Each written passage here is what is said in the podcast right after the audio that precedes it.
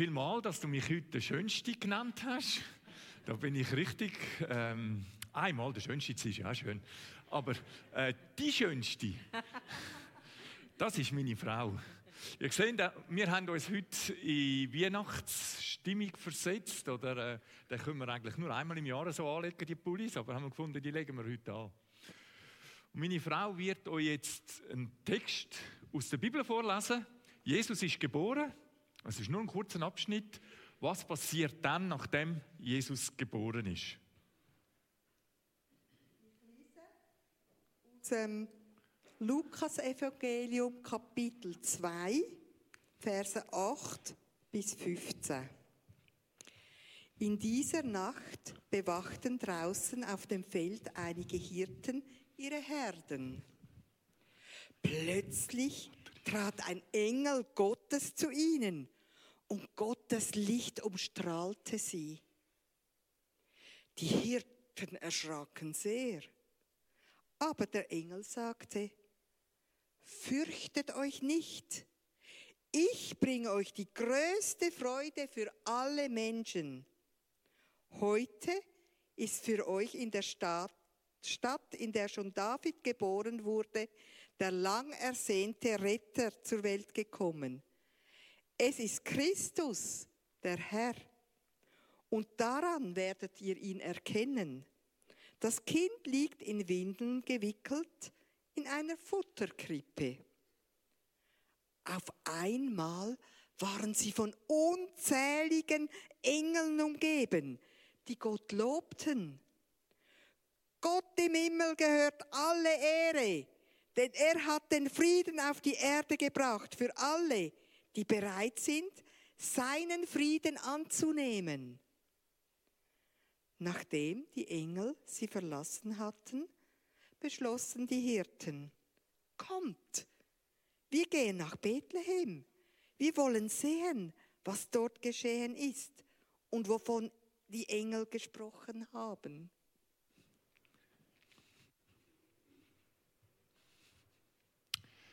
Wir haben an unserem Weihnachtsbaum, unserem Christbaum, so kleine, herzige Engel angehängt. Engel, die gehören doch irgendwie zur Weihnachtsgeschichte. Also ich finde, das ist richtig so. Wenn man liest äh, in der Bibel, sieht man, dass überall im Umfeld von Weihnachten Engel dazu kommen. Nur ein Problem ist, die Engel sind so ein bisschen, wie soll ich sagen, so ein herabgewürdigt worden in letzter Zeit. Oder vielleicht müssen wir fast sagen, unsere Vorstellungen von den Engeln sind irgendwie ein bisschen komisch geworden. Also zuallererst hat es ja angefangen, dass Maler angefangen haben, so, äh, so rotbäckige Buben, Engel zeichnen. Dann hat man es als Frauen im Nachthemd gesehen. Und dann hat man es irgendwie äh, im Bereich da, äh, von der Märli und heute sind sie in Kaufhäusern zu finden als Reklamefiguren. Also das letzte Bild haben wir gerade kürzlich gemacht in einem Kaufhaus.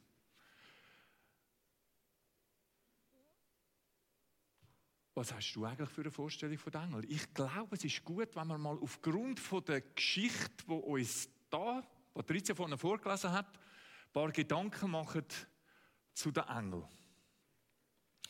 Und ich weiß, wir sind von Engeln umgeben. Also wenn wir könnten in eine andere Dimension, in die unsichtbare Dimension hineinschauen und wir sind ja irgendwie so ein bisschen gebunden, die drei Dimensionen. Aber wenn wir wie einen Vorhang können auf die Seite tun und in die unsichtbare Welt hinschauen, dann bin ich davon überzeugt, würden wir jetzt ganz viel Engel sehen. Und darum habe ich gedacht, ich werde euch heute in der Predigt die Engel näher bringen. Und mir ist es, wenn sie jetzt mir würden zurufen und sagen, halt, halt, halt, halt, stopp, René, stopp. Red vom Wichtigsten, was wir verkündet haben. Vom Retter. Jawohl, ganz ruhig. Ich werde vom Retter erzählen. Nur euch Engel werde ich auch mit einbeziehen.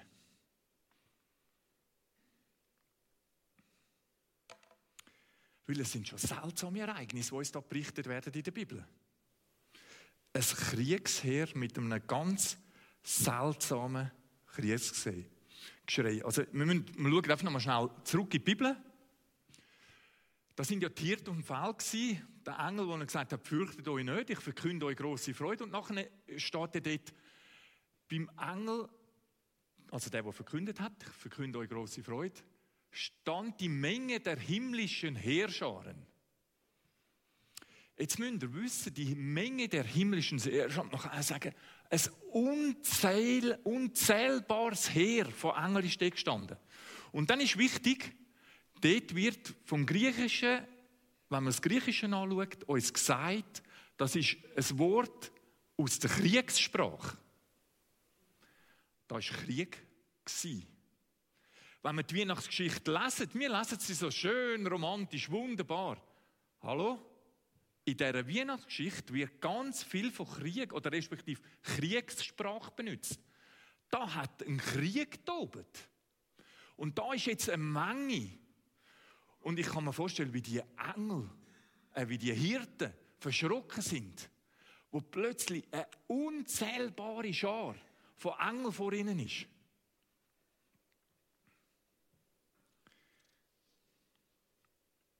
Interessant, da steht nichts von Block, Flöte spielender Engelchör. Was steht denn da? Heere, himmlische Heerscharen, Menge der himmlischen Heerscharen, der himmlischen Streitkräfte.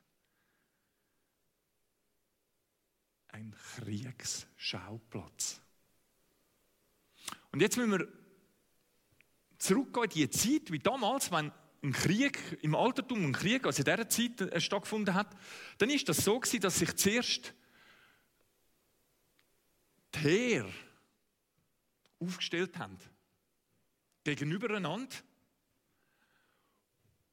Und dann haben die Heerführer sich als zuerstes mal kräftig beschumpfen. Und das ganze Heer hat einen männlichen, kräftigen Schrei abgelassen. Zum Beispiel die Römer haben amigs gerufen, das römische Heer, Roma Eterna! Rom für immer oder für ewig. Und was Germanen hinter ihren Schildern geschrieben haben, das, das will ich gar nicht reden, da sind einem die Harzberg gestanden. So, und jetzt ist in der Weihnachtsgeschichte also so ein Heer.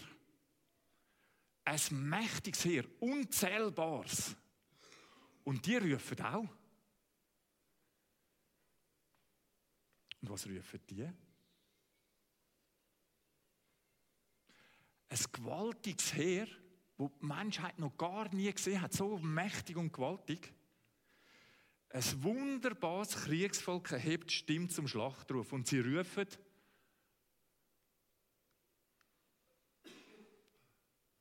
er sei Gott und Friede auf Erde.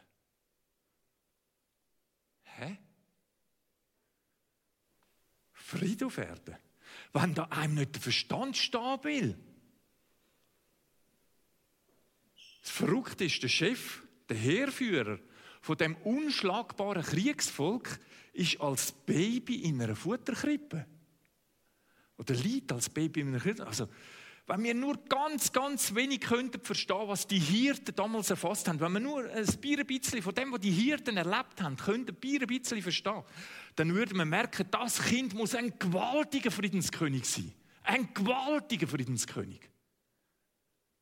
Wenn er, Jesus Christus, dies und mein Leben berührt, also verstehst du, wir heute können den Frieden erleben.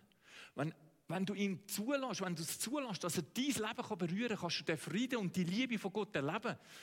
Und dann, also ich habe das kürzlich gelesen, in einem kleinen Heftchen, im Losungsbüchlein, da ist gestanden, ein Gebet gestanden, Jesus, lass mich das Krippli sein von dir. Also wenn du heute könntest, wie das sagen, ich will das Krippli sein von Jesus. Jesus soll zu mir kommen, er darf in mir eine Gestalt nehmen oder darf in mir liegen, darf, dann wirst du Frieden und Liebe erleben, wie du noch nie erlebt hast. Und verstehst du, wenn ich jetzt da davon rede, man kann es eigentlich nicht mit Worten erklären.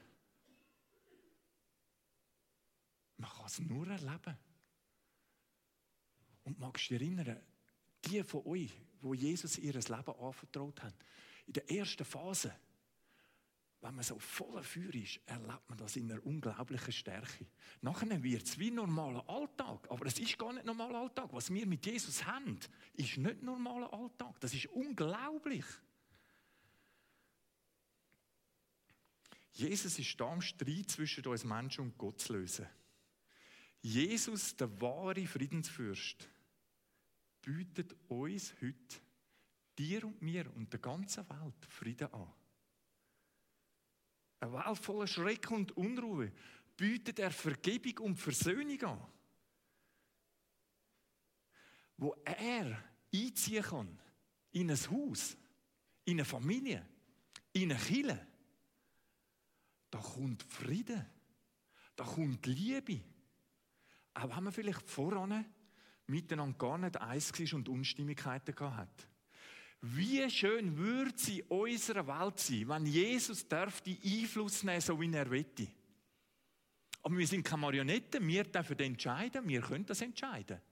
Aber wenn Jesus bei dir und bei mir darf Einfluss nehmen, sind wir Menschen vom Frieden und von der Liebe von Jesus. Ach, wenn wir unser Leben nur könnten immer richtig öffnen.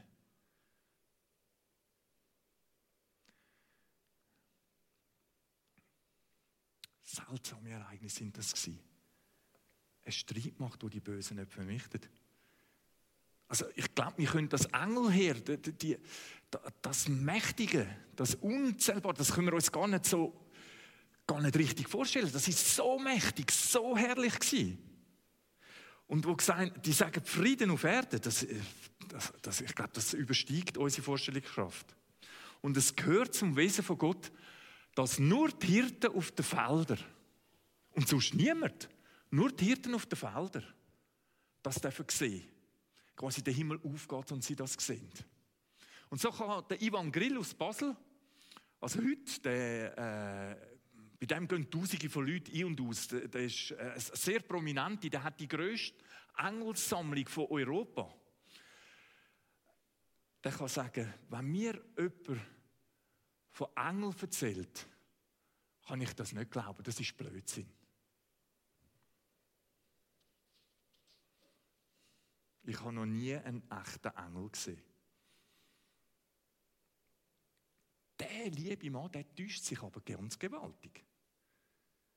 Es gibt Menschen, die haben Engel her gesehen. Die auf dem Feld. Und der Mann Gottes, der Daniel, als Beispiel, beschreibt uns das, wo er das gesehen hat. Dann sah ich, wie Thronsessel aufgestellt wurden. Der von Alters her ist, setzt sich auf einen von ihnen. Gott. Sein Gewand war weiß wie Schnee und sein Haar so hell wie reine Wolle. Tausende und Abertausende von Engeln, eine unzählbare Menge standen vor ihm. Für mich ist eigentlich gar keine Frage, dass genau das, was da beschrieben wurde, ist, passiert ist, sichtbar wurde ist bei der Geburt vom Sohn Gottes. Denn das ist ja genau die Stunde, wo Gott Jahrtausende, Jahr voraus geplant hat. Die Stunde, die er bestimmt hat, um den Lauf von unserer Weltgeschichte entscheidend zu verändern oder einzugreifen. Der Apostel Paulus sagt das so. Als die Zeit erfüllt war, sandte Gott in die von Chaos prägt und verlorene Welt hat Gott eingegriffen, hat Erlösung geschaffen, Frieden geschaffen. Und da sind Engel Herr Gottes erschienen. Und das ist, für mich ist das begreiflich, weil wir uns vorstellen, der, der Gegner Gottes, ich will ihn nur am Rand erwähnen, Dämonen und sein Heer, stehen natürlich gegen die Geburt. Da ist Krieg. Die wollen natürlich unter keinen Umständen, dass Frieden und Liebe auf die Erde kommt. Die wollen das Umgekehrte, die wollen Unruhe, die wollen Unfrieden, die wollen Trennung. Die wollen alles kaputt machen zerstören. Lieblosigkeit. Hey, da ist ein gewaltiger Krieg in der unsichtbaren Welt. Und ich behaupte, wenn es nach unseren menschlichen Gedanken passiert wäre, dann würde es so heißen: Wo die Zeit der Welterlösung erfüllt ist, hat Gott seine Herrscher geschickt, und hat die Bösen vernichtet. Aber wenn das passiert wäre, dann wären du und ich auch nicht da. Weil weißt von uns ist auch niemand koscher. Niemand von uns kann die Hände Unschuld waschen und sagen, ich, ich bin völlig unschuldig an allem. Ich habe überhaupt keinen Dreck am Stecken. Ich bin absolut rein und sauber. Nein, die Bibel sagt das ja auch. Keiner ist gerecht vor Gott. Nicht einer. Also wenn, wenn Gott eingegriffen hat mit seinem Heer und die Bösen vernichtet hat, wären wir auch betroffen gewesen. Und darum bin ich so froh und glücklich, dass es anders ist. Dass es heißt, als die Zeit erfüllt war, sandte Gott seinen Sohn. Seinen einzigen eingeborenen Sohn. Unbegreiflich. Unbegreiflich. Gott ist im Handeln und seiner Liebe zu uns. Dann alles, wirklich alles an Verantwortung liegt jetzt auf dem Baby in der Krippe, um die Welt zu erlösen. Unbegreiflich, das Baby wird später der mächtige Erlöser. Welt ging verloren, Christ ist geboren. Freue dich, freue dich, Christenheit. Da uns schlägt die rettende Stunde. Da weiset die gewaltigen Engelsheer auf Jesus hin, auf den Erlöser, auf den Friedensfürst. Also ich verstehe das, dass die Leute, die nachher Jesus nachgefolgt sind, alles erlebt haben mit ihm, dass sie eines Tages aufgestanden sind, die ganze Welt auf den Kopf gestellt haben, wie sie behauptet haben und gesagt haben, nur Jesus kann den Menschen Erlösung bringen. Nichts und niemand sonst auf der ganzen Welt rettet sie.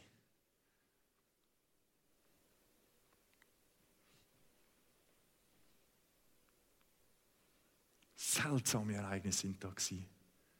Ein Heer, das an unerwarteter Stelle auftritt. Ich finde, es gibt einen Ort, wo man eigentlich die Engel her könnte vermuten, oder wo man müsste sagen, dort müsste es doch stehen, beim Heerführer, bei Jesus, beim Chef. Dort müsste es stehen, dort müsste zwei Spalier stehen bei ihm. Wie wäre unsere Weltgeschichte verlaufen, wenn die Engel her in Bethlehem, in der, in der überfüllten Stadt Bethlehem auftreten wären und sie alle Menschen so gesehen hätten. Ich glaube, sie wäre anders verlaufen. Unter Umständen wäre sogar in der Kürze noch der Kaiser Augustus abbraust, um das zu sehen. Die ganze Weltgeschichte wäre anders verlaufen, wenn sie für alle sichtbar gewesen sind. Aber dort, wo sie kein Mensch erwartet hat, bei den Verachteten, im Weihnachtsspecial letzten Sonntag, das habe ich so amüsant gefunden und so richtig gefunden bei den stinkenden Hirten.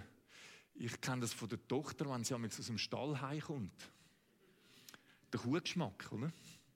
Also die haben geschöffelt, die, aber dort ist Jesus erschienen. Äh, Jesus. Entschuldigung, der Engel. Ich bin das Engelheer. Bei der Gesellschaft verachteten geringen Hirten draußen auf den Feldern von Bethlehem. Hey, und das hat etwas ganz Wichtiges zu bedeuten, nämlich, der Esther hat es auch schon aufgenommen in der Moderation. Jesus ist Mensch geworden wie wir. Unsere Brüder. Das heißt, er kann mit dir und mir mitfühlen, uns in allem auch verstehen. Und wenn das kein Witz ist, ist es Wahrheit. Es stimmt eigentlich noch nicht ganz. Weil seine Hebammen sind ein Esel, ein Ochs und ein Kamel gewesen. Sein erstes Bett war eine Futterkrippe. Jesus, der Chef vom Universum, hat sich aller Macht, allem Reichtum entäußert, hat seine Herrlichkeit abgeleitet ist Mensch geworden wie wir. Und da können wir uns schon fragen, warum hat er das noch gemacht? Und ich, ich glaube, es gibt nur eine Antwort. Das ist Liebe. Ich, ich finde keinen anderen Grund. Liebe zu dir und zu mir. Der Paulus, der Theologe, der schreibt das so. Jesus Christus wurde arm, um euch durch seine Armut reich zu machen.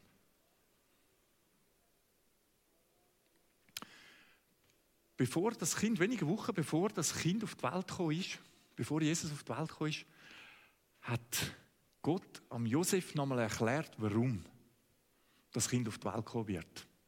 Und dann hat er zum Josef gesagt, er wird sein Volk retten von ihren Sünden.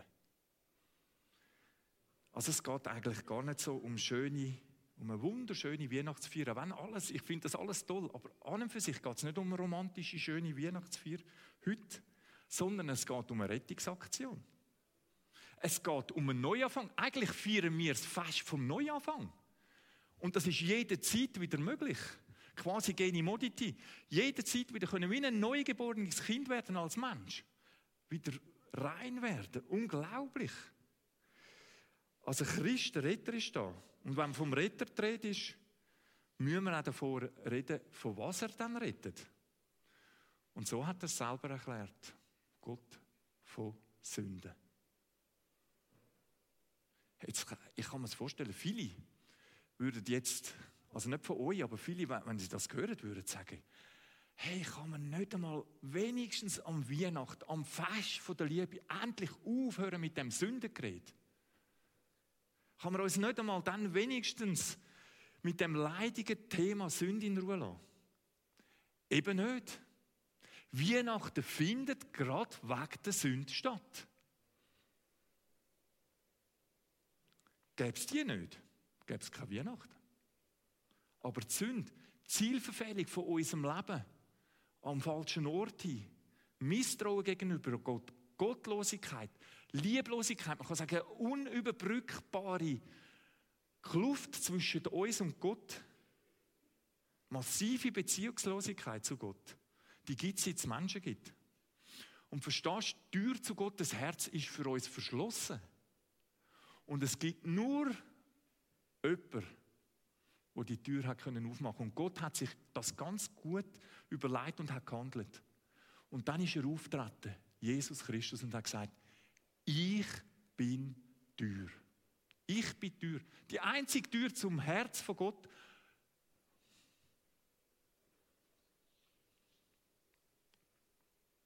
Nur durch Jesus geht es zum Vaterherz. Nur durch Jesus könnt ihr Sünden vergeben werden. Ganz gleich, was passiert ist, ob es klein oder groß ist. Und eigentlich steht am Schluss von dieser Predigt für uns die Frage. Will ich das glauben? Will ich Beziehung zu Gott? Darf ich es so in der Sprache von Weihnachten bringen?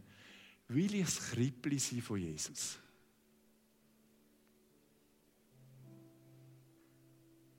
Und die Antwort von dir hängt doch davon ab, ob Jesus dein ganz persönlicher Heiland werden darf. Ob du ihn annehmen kannst, ob du ihn in dein Leben hineinlassen kannst, ob du ihm dein Leben anvertrauen kannst, ob du ihn glauben kannst, ob du dein Leben ihm unterstellen kannst seiner Herrschaft. Und wenn ich das jetzt könnte, dann würde ich am liebsten euch alle, alle dazu überreden. Schenkt Jesus euer Leben. Vielleicht das erste Mal am heutigen Tag. Vielleicht ein wiederholtes Mal, ein x-mal wiederholtes Mal und sagen, jawohl, ich will für Jesus leben. Und Jesus, du darfst bei mir wirken. Du darfst Einfluss nehmen auf mein Leben. So kann er dein Friedenskönig, dein Friedensfürst, so kann er Einfluss nehmen auf dein Leben. Nur so. Also es braucht quasi dies Gott Einverständnis geben. Und jetzt hast du einen kurzen Moment von der Stille und dann kannst du zu Gott das sagen, was dir gerade wichtig ist, das, was du ihm gerne sagen willst. Hast du einen Weihnachtswunsch an Gott? Kurzer Moment von der Stille, da darfst du etwas ausdrücken, was dir jetzt, gerade jetzt wichtig ist.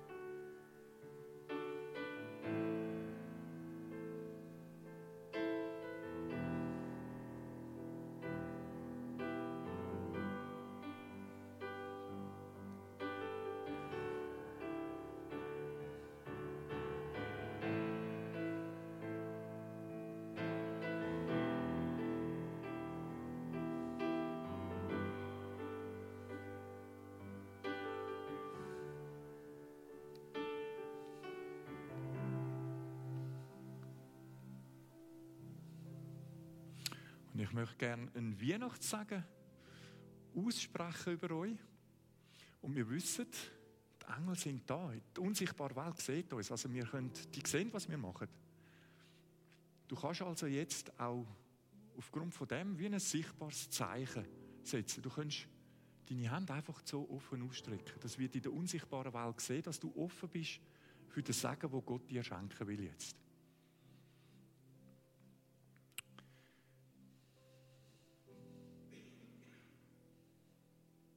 Segne dich der Vater und der Sohn und der Heilige Geist mit der Gegenwart Gottes, mit seiner Schönheit und Herrlichkeit, mit seinem Frieden, seiner Liebe und seiner Freude. Er beschenkt dich mit glücklichen Momenten an dem heutigen Tag und in den nächsten Tagen.